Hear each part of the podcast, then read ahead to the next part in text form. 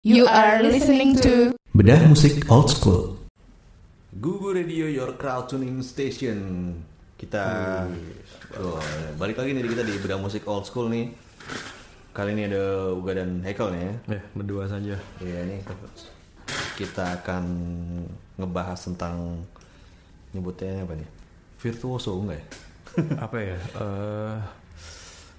Apa tuh gue lupa? Shredder, Shredder. Shredder ya, gitaris deh, gitaris. Hmm, musuhnya kura-kura ninja ya.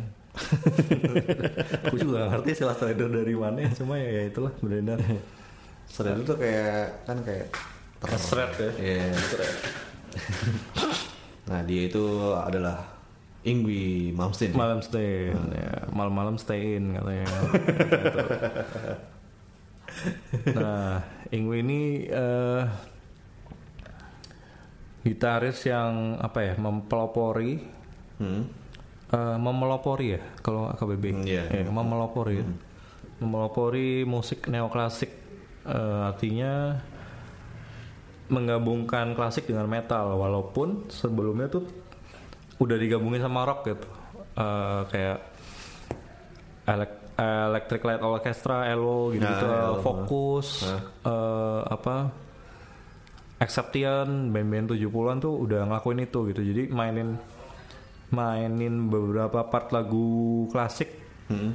Misal air air air suit yang dari John Sebastian Bach tuh ya. Hmm. Yang Procol Harum lo pernah dengar? Yeah. Waitress Adora uh, itu itu yeah. kan air tuh nah, itu hmm. kayak gitulah model pertama. Hmm. Nah, karena uh, kita dari awal aja ya dia yeah. lahir tahun enam puluh tiga di Swedia. Nah, terus belakangan juga uh, ada kekhasan dari musisi daerah-daerah ini kayak apa nih Swedish metal nih, oh Swedish rock hmm, nih, Swedish hmm. pop ya, yang mana gue belum ngerti sebenarnya. Europe Swedia kan ya? Europe ya? Hah? Eh Europe mana sih? Europe Europe. Gue nggak ngerti. Band, bukan band, band Amerika Europe. Ya? Bukan. Bukan ya? Bukan. Gue nggak gue nggak. Yo Europe mau datang ya baru gitu. Oh iya, apa kita ngomongin di Eropa sih? Iya main di Kediri. Oh iya main di Kediri yang ya. Yang bikin Dream Theater Prambanan ah, kemarin. Ah, iya. Ah. Gitu, yeah. Ya. Kita tinggalkan dulu Eropa. Oke. Okay. Nah, uh, dia lahir dengan nama Lars Johan Yngwie, tadinya hmm. V Yngwie, Planer Bach. Ah. Uh, di Swedia gitu ya. Pas awal-awal remaja juga memang heavy di apa namanya dengan musik klasik. Karena pengaruh keluarganya ya, atau memang orang-orang luar sana tuh memang menjadikan klasik kurikulum musiknya ya, bahkan hmm. di sekolah dasar gitu kan. Hmm. Akhirnya ngelotok tuh main klasiknya. Cuma pas udah beranjak remaja, hmm. dia menemukan dua sosok nih. Yang pertama Ritchie Blackmore. Ritchie Blackmore. Nah, di Purple. Nah, di situ kayak wah keren ya main gitar ya gitu ya. Mm-hmm. Puncaknya pas dia tahu Jimi Hendrix. Mm, Oke. Okay. Jimi Hendrix. Banyak orang yang klaim dirinya tuh mulai belajar mulai uh, apa? Pokoknya gue harus main gitar atau waktu hari kematiannya Jimi Hendrix. Salah satunya Yngwie. Mm. Jadi ada cerita yang biasanya dia ceritain di interview gitu ya. Kalau di sana kan ada wamil. Mm-hmm. Wajib militer nah. gitu. Jadi di hari kematiannya Jimi Hendrix, katanya dia nggak mau keluar, keluar barak barak apa, campnya gitu. Huh? Terus dia nembak-nembakin depan. Pokoknya gue nggak mau jadi tentara, pengennya jadi gitaris gitu. Mm-hmm. Ya udah akhirnya jadi gitaris tuh dari sejak saat itu tuh. Cuma basicnya udah ada klasik dan rock. Nah akhirnya mulai tuh. Ini si Yngwie. Si Yngwie ya. Oh, okay. Jadi dia nggak mau terus-terusan jadi tentara nih, oh dia dia ke depan nembak-nembakin kayak pelang depannya uh. papannya gitu. Udah dia, dia dikeluarin kan, hmm. itulah terus akhirnya kayak gue jadi gitaris kan. Nah terus dia rilis apa namanya uh, demo ya, ini salah satu yang rare juga, hmm. bahkan banyak yang nggak tahu malah. Dia ada judulnya Powerhouse, itu kayak beberapa apa namanya karya dia tapi lebih banyak masih sangat ngambil musik klasik apa part-part musik klasik gitu. Ada Niccolo Paganini, ada hmm. Bach, ada dia paling suka Bach sama Mozart. dia suka batu dua itu dari dari ini ya. Kalau kalau lu familiar sama lagu-lagu klasik terkenal pasti hmm. pasti menemukan lah pasti di lagu-lagu di lagu-lagunya ini. Hmm. Nah terus di dia rilis itu tahun delapan puluh dua di, di umur delapan belas. Wow, salah satu yang gue bingung juga di sana tuh muda-muda udah ngeri. Iya, iya. Paul Gilbert tuh masih mana? Iya. Ya karena ya ya kurikulum lah ya. Semoga ya mungkin supportnya juga ya. Supportnya kayak nah, lingkungannya maksudnya mendukung gitu kalau. Iya, kalau ya. Memang lo suka ya ya kudu maksimal gitu nggak iya. setengah-setengah dan keluarga pun mungkin mendukung ya nggak. Hmm. Kalau di sini nggak. Wah, ini jadi surat nih. Yeah. Sekolah yang benar ya. Kita kita sosokan uh, sekolah jangan ganggu musik, padahal kebalik. Nah, pokoknya di tahun delapan puluh dua itu dia si demonya ini didengarin sama Mike Varney, dia jadi Shrapnel Record. Nah, Shrapnel Record itu kalau lu familiar dia yang rilis album-album gitaris Joe Tavola, hmm. uh, Jason Becker, Marty Friedman. Hmm. Hmm. Pokoknya kalau kaset zaman dulu tuh yang ada Roadrunner terus huh? gambar gitar, nah itu Shrapnel semua, itu rilisan oh, Shrapnel. Okay. Pokoknya semuanya gitaris dah. Hmm. Kalau nggak gitaris band metal yang gitarisnya jago udah gitu aja, hmm, pasti okay, gitu okay. tuh. Nah dia denger, terus dibawalah ke demonya ke Amerika gitu. Nah ternyata ada band yang ngajak tertarik ngajak dia, namanya Stiller. Stiller. Uh-uh. Ini kalau nggak salah si dia bikin, aduh gue lupa. Vokalisnya tuh si Ron Keel. Jadi lo kalau denger tahu band zaman dulu Keel namanya. Hmm, tahu. K E L iya. Vokalisnya. Nah terus uh, rilis album uh, self title ya. Habis itu nggak lama kemudian dia gabung sama band lain yang waktu itu lagi gede juga. Hmm. Alcatrazz namanya, Alcatrazz. Graham Bonnet tuh. Itu kalau nggak salah si, si, si Steve Vai pernah nggak sih Steve Vai? Steve Vai ya, ah, jadi Steve. si Yngwie keluar, Steve Vai masuk. Oh dia malah gantiin Yngwie? Duluan iya gantiin Yngwie. Oh, gue pikir gantiin Steve Vai enggak. Lu kalau mau lihat Steve Vai main arpeggio, main minor-minor lah, lu lihat yang sama Alcatrazz ada tuh yang di Jepang. Hmm. Ini gue tahu nama-namanya dulu ya, karena baca Hai dulu sih. Ya, jadi, jadi kayak familiar dulu. Gini udah. Hmm. Terus kalau nggak salah drummernya tuh drummernya Judas Priest, jadi kayak biasa lah bikin-bikin proyekan gitu. Si Alcatrazz ini? Alcatrazz, oh, okay. Nah terus cuma di Alcatrazz agak drama juga, oh. Karena semua orang liatnya Yngwie gitu. Oh, okay. Jadi kayak, kayak ada kedengkian. Ah. Ini kan bandnya Graham Bonnet, vokalisnya kayak yeah. Kenapa orang lebih suka liatin dia? Kalau lo cari di YouTube ada hmm. yang beberapa, gue baru baru belakangan nemu sih yang kayak rare footage gitu-gitu. Hmm. Ya pas solo emang gila sih di tahun segitu mainnya udah seperti itu gitu. Mungkin ya maks- pol-polan gitaris tahun itu siapa sih paling Jimmy Page, terus Alex hmm. Lifeson apa Rush tahun delapan puluh tiga ya. Oh, berarti dia tuh udah ada di di tahun-tahun iya, eh, iya, bener. Iya, delapan puluh tiga bener. Iya. Iya, iya kan di akhir yeah. uh, tujuh puluhan kan udah mulai mengarah ke ini kan. Hmm. Diskon-diskon juga gitu.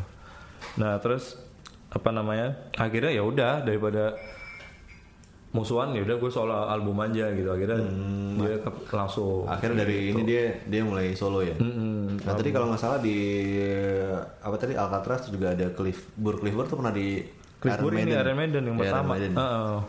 hmm, yeah. Cliff Burr juga iya gue lebih suka Cliff Burr daripada si itu siapa? Siapa? Nico, Nico McBrain. Oh, Nico McBrain. Iya. Gue belum pernah denger sih yang Cliff Burr sih. Yang album Iron Maiden awal self titled bagus sih. Oh, dia. Lebih lebih raw gitu. Kalau Nico kan tung dung dung dung suasuk gitu. Oke, Kratuners kita break bentar tapi kita akan balik lagi di Bedah Musik Old School masih ngebahas tentang Yngwie Malmsteen.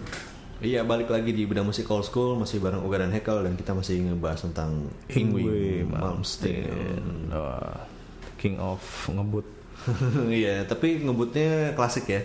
Iya, uh, kalau ini kalau kalau gue sedikit cerita uh. di, di di di apa pertemanan gue dulu ya. Yngwie itu kayak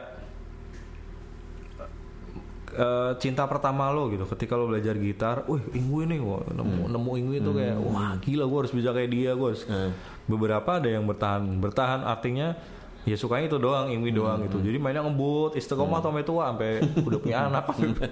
e, ya, tapi ada beberapa yang menemukan kalau oh ini tuh ya gitu toh itu hmm. apa istilahnya cepat dan tetap kalau kata teman gue. Hmm. Ya nggak masalah itu karakter dia toh hmm. dia juga yang pertama kali kan hmm. ya. Kalau tiba-tiba ingin main jazz bisa ngamuk yeah. orang-orang sedunia gitu kan. Yeah. Cuma ya itu tadi uh, Yngwie tuh tetap jadi pasti jadi satu nama. Ya gue nggak gue nggak tahu kalau gitaris-gitaris sekarang ya karena hmm. sekarang udah banyak banget virtuoso gitu kan. Cuma kalau di era-era sembilan puluhan gitu pasti Yngwie itu satu nama yang pasti lu punya kasetnya lah gitu. Kalau lu hmm. gitaris tuh kayak wajib gitu. Terus hmm. kayak di festival kalau bawain Yngwie, oh pasti gitarisnya jadi gitaris terbaik nih. Iya iya. Itu. Nah terus balik ke album dia yang pertama itu titlenya namanya Rising Force. Ini juga gue bilang rekomend banget. Ya, ya.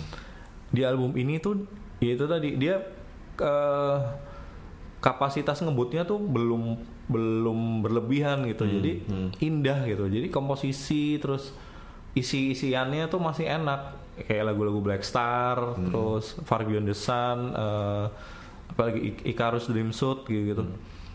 itu kayak uh, jadi salah satu album yang bisa gue dengerin dari awal sampai akhir gitu.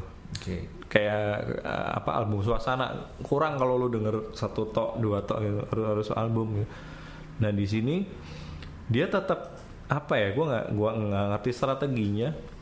Dia tetap ada vokalis. Jadi di di antara nomor-nomor instrumental itu ada dua yang ada nyanyinya gitu. Mm-hmm. Nah itu nama vokalisnya James Kosoto. Ya vokalisnya itu dulu ya. Uh, si apa tuh? Aduh. Steel lupa. Dragon dia nyanyi. Kalau nonton ada film ada, ada, ada lagi deh kayaknya James Kosoto tuh dulu yang ngetop juga tuh. Bandnya lupa lagi. Terus terus terus dulu deh. Iya. uh, apa namanya? Dia juga si jadi di kemudian hari tuh uh, apa namanya? Si Talisman ya maksudnya. Apa Trans-Siberian Orchestra? Eh iya itu. Ha, iya. Trans-Siberian ha, ya. Ha. Ya di kemudian hari tuh si Yngwie akan ganti-ganti vokalis ya biasalah hmm. ganti-ganti member belakang gitu ya, belakang nah. dia gitu.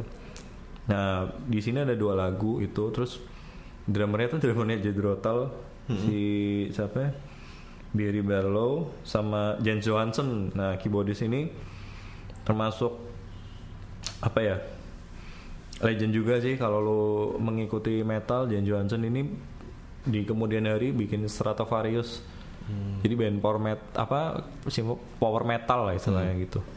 Mainnya ngebut juga karena si keyboard di sini harus bisa ngimbangin mainnya oh. Yngwie karena barengan mulu. Oh iya. Banyak, iya banyak yang Yngwie kan cuma satu gitar. Uh, uni sound gitu jadi. Jadi ya jadi kayak uni soundnya kadang keyboard, kadang uh. saut-sautan, pasti formulanya gitu. Yngwie Yngwie tuh selalu lagu-lagunya tuh solo dia terus keyboard hmm. jadi saut-sautan hmm. gitu.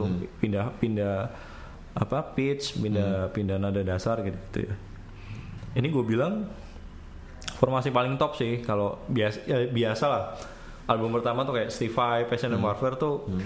uh, apa Be, uh, album pertama formasinya paling dahsyat, basisnya Stuham, terus okay. drummernya si Mike Bissonette, eh Greg, Greg Bissonette, Greg uh, Bissonette. Uh. jadi kayak, wah oh, oke okay. kayak uh, siapa Marty Friedman juga si uh.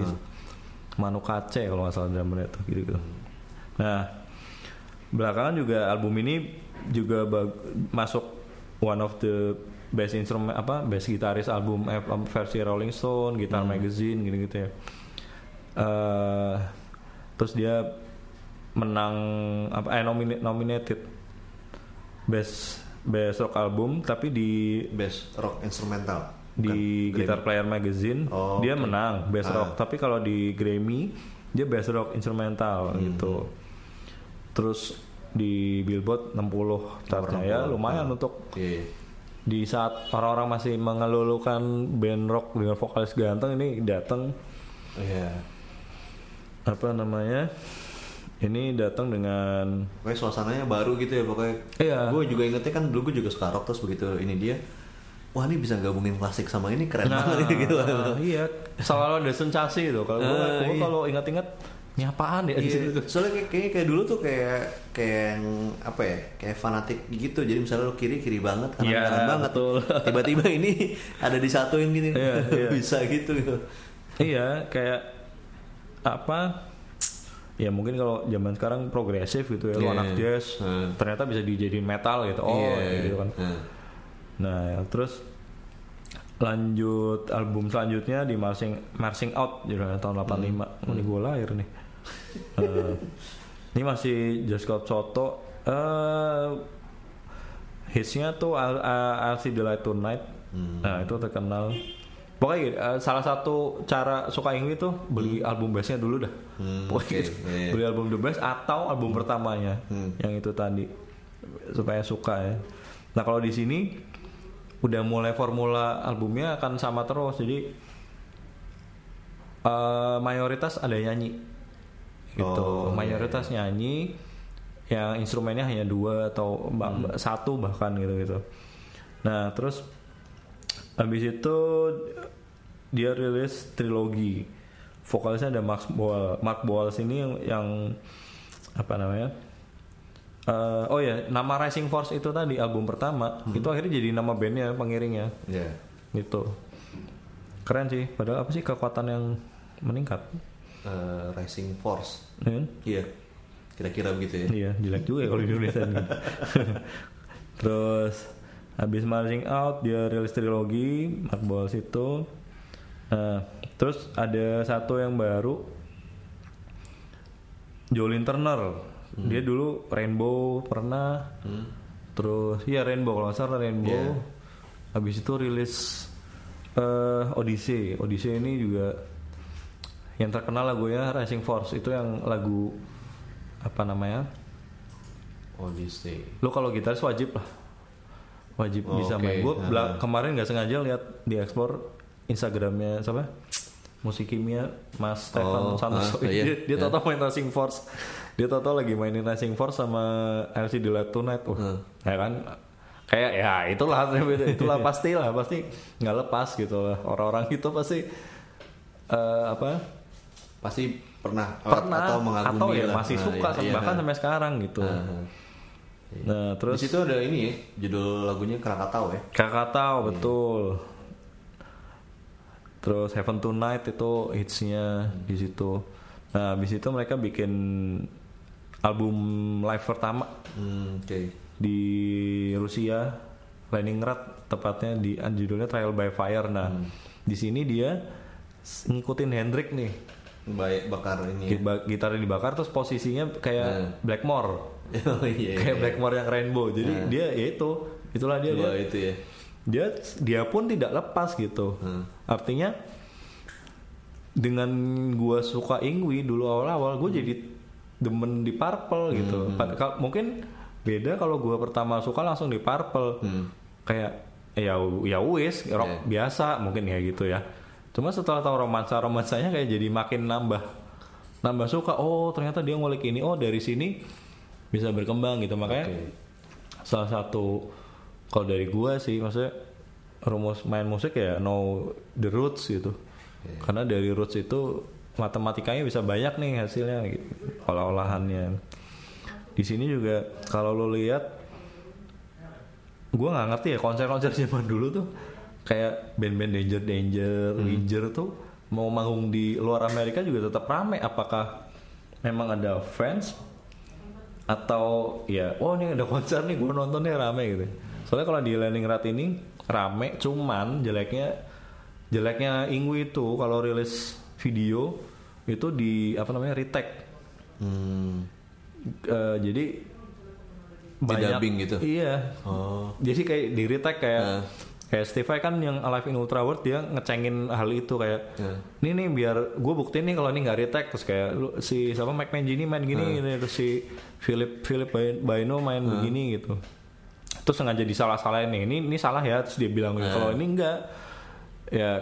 Kalau ada yang contoh lain uh, Van Halen yang Right Here Right Now tuh hmm, ya itu yang double double itu ternyata double ya. Zaman gue dulu kan nggak ngerti nggak maksudnya, maksudnya itu tuh juga dua malam shotnya oh, tuh dua malam iya. Loh Samyagar perasaan ini baju kuning hitam hitam gitu oh ternyata double ya itulah uh, Yngwie tuh salah satu yang gue kurang suka itu album live-nya, kecuali dia di G tiga yang di kemudian hari hmm. dia di G tiga itu baru tuh ketahuan aslinya tuh. Iya. Yeah. Tapi bagus di G tiga tuh Uh, iya nanti kita. Oke. Okay.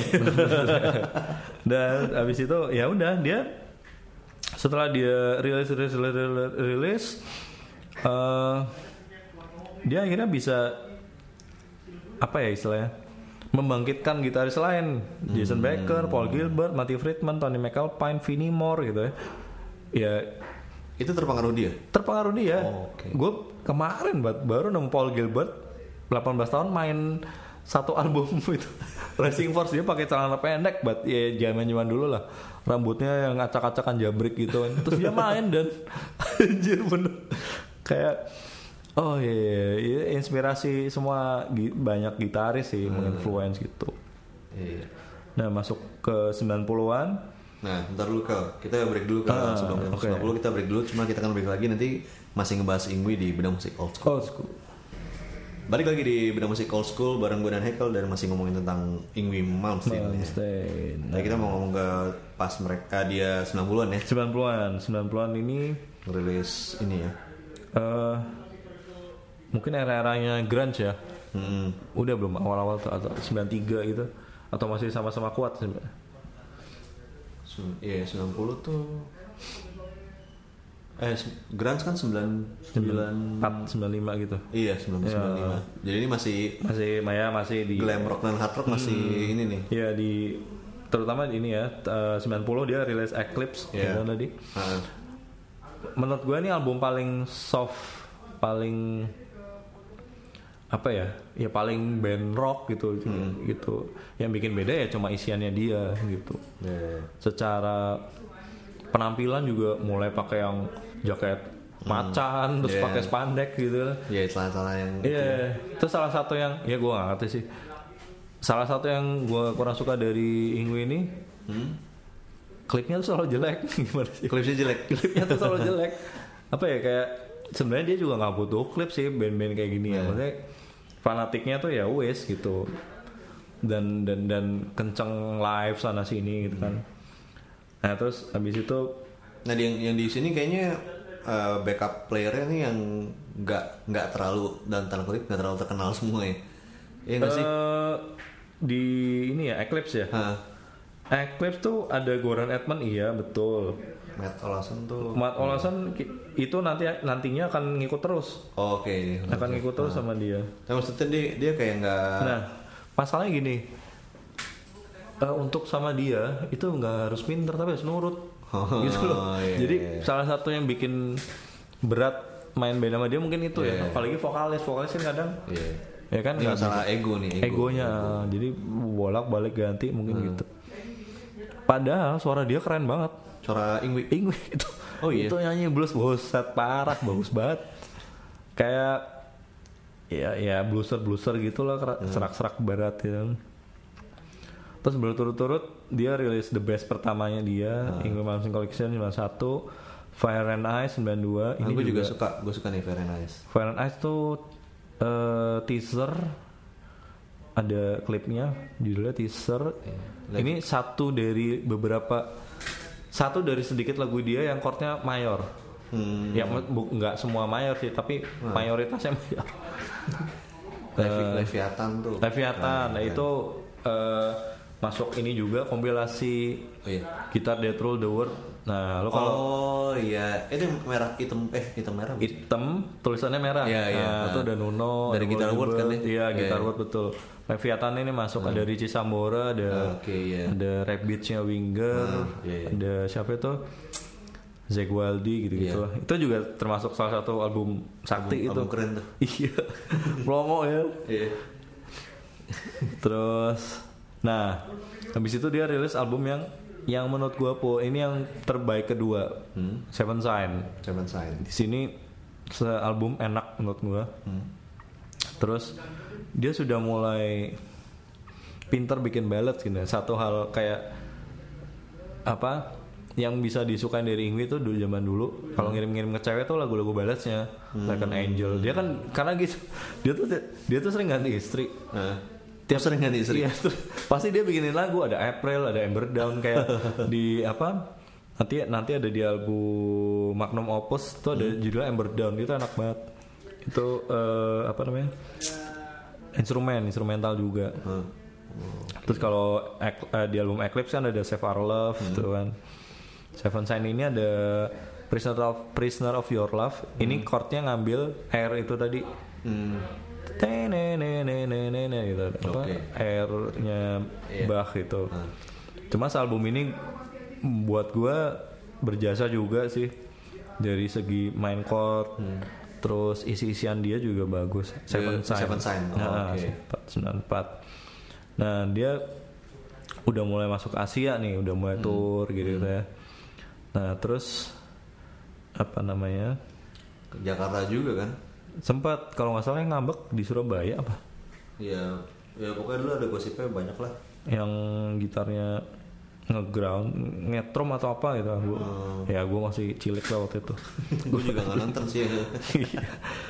Terus ya udah berurut-urut dia rilis abis itu Magnum Opus sembilan puluh lima, ini ada Vengeance, ada hmm. Ember Down itu tadi, Inspiration, nah ini juga termasuk yang membuka mata gue. Inspiration ini album tribute cover, hmm, jadi okay. dia ngebawain lagu-lagu yang dia suka, yang ah. dia suka, ah. hmm.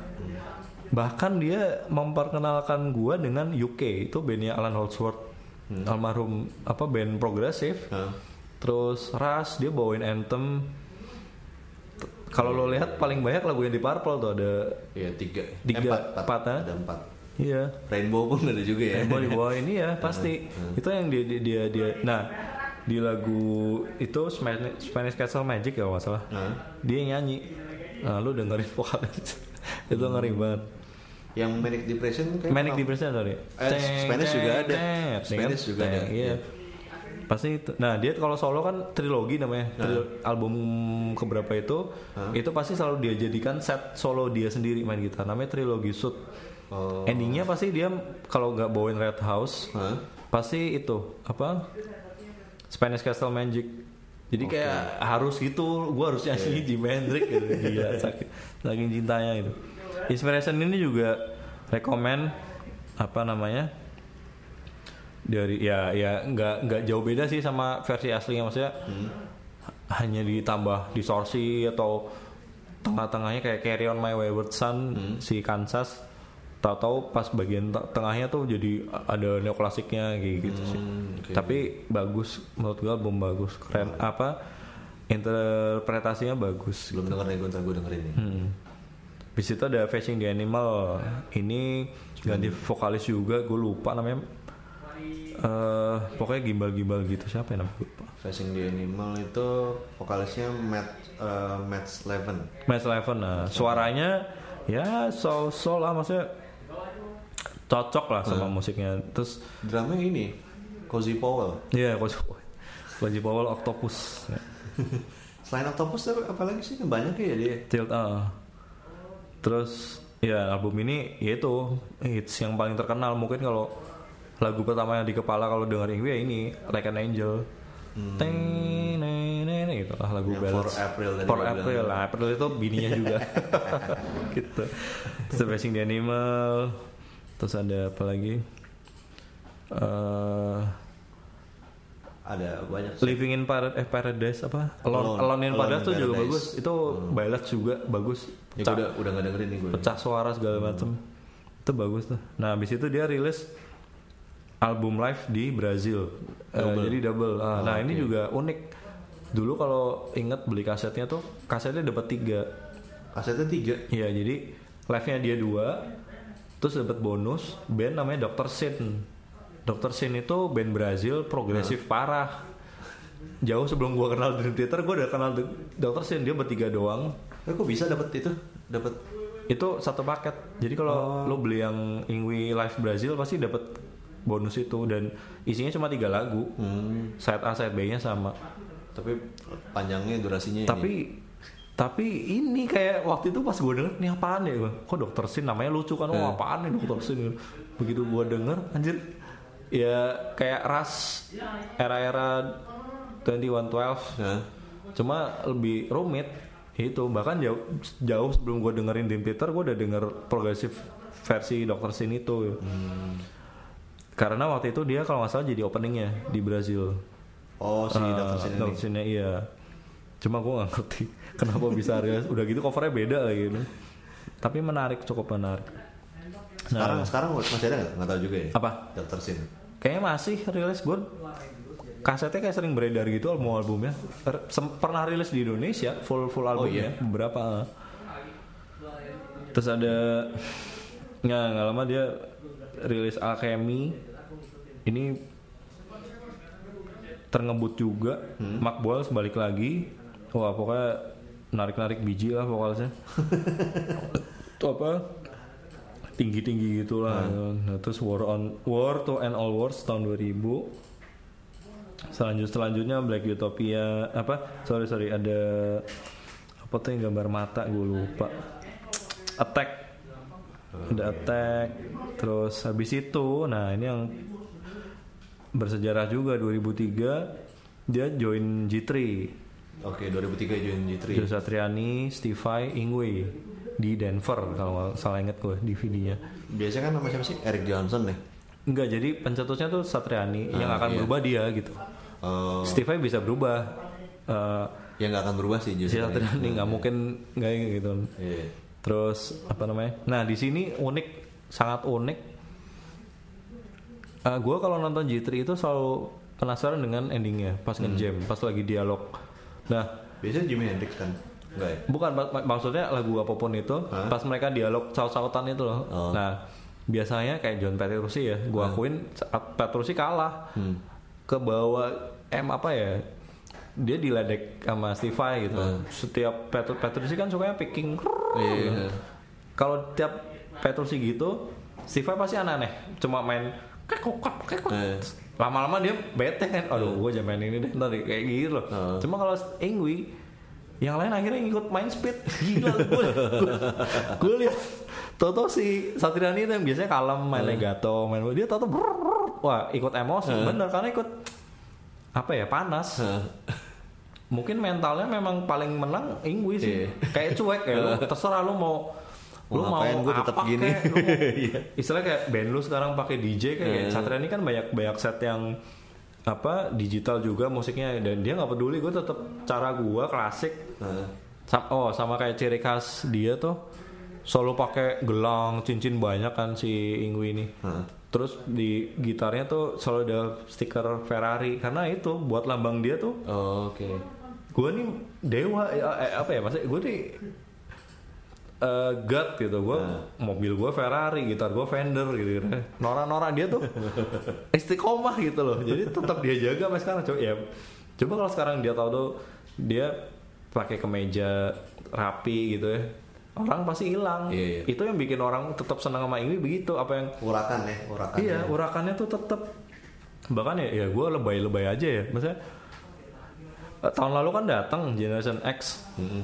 Si Nuno, Satri, eh, Steve Vai, Tosin Abasi, Zegwaldi sama Yngwie. Hmm. Pas Yngwie nangis gue pasti anjir. Iya pasti masih ap, kayak apa yang nah. gue ulik ya, huh? yang zaman gue S M P S M A gue dengerin, gue ulik sampai berdarah-darah. Terus gue lihat langsung gitu. Terus kayak dan enggak berubah, hmm. tetap rese orangnya. Tapi ternyata sebenarnya baik gitu. Hmm. Maksudnya ya itulah showbiz ya di, di kayak harus ada yang salah lah yeah. Dan gue melihat sih di sekeliling itu orang-orang tua itu tuh banyak oh, langsung maju ya kayak pertama lihat saat lihat Nuno biasa mm. lihat Steve Vai begitu Yngwie wah kayak, dan memang dia main terakhir mm. ya nggak mm. salah sih berpuluh-puluh tahun kan baru datang lagi gitu yeah. kan Steve Vai baru datang kemarin yeah. Si Extreme juga tahun dua ribu sembilan nggak sampai dua ribu dua belas gitu gue lupa ya apa ya salah satu yang keren itu tetap jaga style gitu hmm. baik musik baik apa namanya eh, cuma ada satu yang aneh nih album gue lupa album apa ya dia Toto main akustik satu album akustik iya jadi main folk dia main folk Swedia tapi masih ada klasik-klasiknya nggak nah apa namanya kalau nggak salah Unless the Fury atau Perpetual Flame gitu gue lupa kayaknya Unless the Fury. Nah, nah. Hmm. Iya betul. Having behaved ob- obnoxiously while drunk, gitu kan? Iya.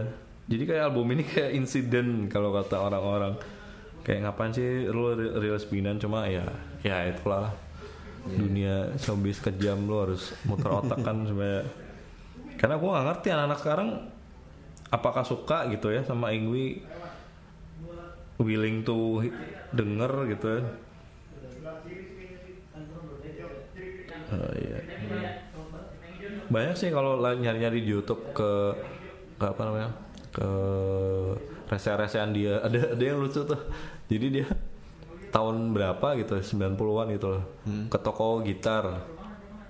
Dia beli Fender harganya berapa ribu dolar gitu ya. Hmm. Yang di tahun itu pasti mahal banget pasti hmm. kan, dia bayar dengan gaya sengaknya dia main, terus si penjaganya kayak ini siapa ya, hmm. gitu, kayak nggak kenal gitu. Hmm. Pas dia keluar pun ada yang nyeletuk eh, Bon Jovi. Ada kedengeran is that Bon Jovi gitu. Terus begitu udah sampai mobilnya gitar dilempar gitu aja, blak gitu. Anjir. Emang rese gitu, arogan gitu. Iya, dia dibilang dibilang juga Ferrari entusias ya. Iya, Ferrari, Rolex tuh. Yeah. Itu kayak apa? Indikasi keberhasilan, indikator yeah. kesuksesan tuh itu loh. Lu punya Ferrari, jam yeah. Rolex, makanya itu dia tuh sangat apa ya, sangat konvensional dia, hmm. pemuda desa dari Swedia jadi terkenal tapi tetap jadi orang deso yeah. gitu, cuma ya elegan hmm. gitu kan. Dia bilang punya tahun delapan puluh tiga tuh punya G T S warna hitam selama dua puluh empat tahun sebelum dia menjualnya di eBay. Iya. Ya mungkin lagi B U sama ada ini dia signature ya, signature. Signature Fender ada. Nah kalau dia, kalau nggak salah fretboardnya tuh dicekungin, hmm, jadi iya. mendem ke mendem ke dalam supaya bendingnya bisa. Dia kalau dia kan Fender Strato itu huh? uh, dua dua, dua dua maksudnya? Dua dua fret. Jadi nggak kalau oh. kalau Ibanez gitu kan dua hmm. empat biasanya. Hmm. Okay. Jadi untuk untuk reach E E hmm. paling tinggi tuh dia harus bending tinggi banget kan ya, hmm. makanya dia bikin itu.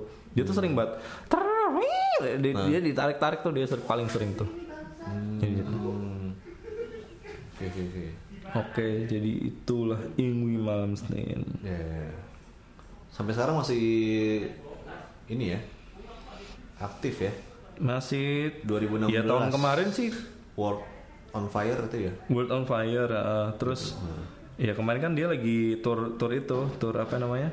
Generation X itu. Hmm, oke. Okay. Itu ya. Oke. Okay. Berarti lo album yang paling suka album pertama. Album Rising, pertama. Rising Force. Ah. Oh, gue antara dari cover hmm. lagu gitu sih. Sangat memorable. Gue antara Eclipse sama Fire and Ice nih. Yeah. Karena gue kayak ngikutinnya itu doang deh. Kalau di antara itu gue tetap Eclipse. Oh, Fire and Ice okay. tuh termasuk entahlah, gue gue kalau gue kurang merhatiin oh, sih album itu. Gue malah Ferrana suka yang instrumen-instrumennya sih. Instrumen iya iya. Da, dia rilis kok yang album khusus instrumen tok. Oh, okay. Bass-bass instrumen kalau nggak salah. Hmm. Terus ada yang pakai Royal Philharmonic Orchestra di Jepang, oh, itu okay. juga rilis D V D. Hmm. Oh iya, ada nih instrumental bass album tahun dua ribu empat dia rilis tuh. Hmm.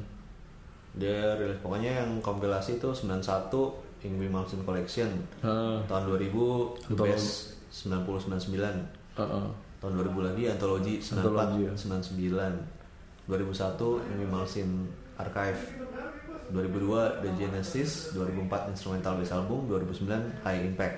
Hmm. Nah, gitu, yeah. okay. Ya buat tetap motor duit ya. Iya. Terus the best, the best, the best gitu. Oke okay, nih. Apalagi kalau kayaknya udah ini ya. Kayaknya iya sih, tapi ya satu pes, apa nah. ya itu istik pede aja sama apa yang lo mainin, hmm. style lo gitu sih kalau gue sih. Konsistensi ya sama konsistensi gue yang patut ditiru dari Yngwie hmm. itu sih konsistensinya. Dia konsisten di semuanya kayak dari iya, style main sampai fashion juga. Mungkin stylenya juga, apa hidup lifestyle-nya juga mungkin sampai yeah. sekarang masih gitu-gitu aja mungkin. Ya kan juga ada gosipnya kesini dia Uh, minta perempuan gitu. Oke okay. Kalau gitu langsung sampai di sini dulu Udah Musik Old School bersama Oga dan Nekel ngebahas Yngwie Malmsteen. uh, Kalau mau dengerin Google Radio bisa via browser di google dot f m atau install aja aplikasi Android atau iOS nya. Sampai ketemu lagi di Bedah Musik Old School berikutnya yang ngebahas musisi-musisi lainnya. Kita pamit dulu. Dah. Google Radio, your crowd tuning station.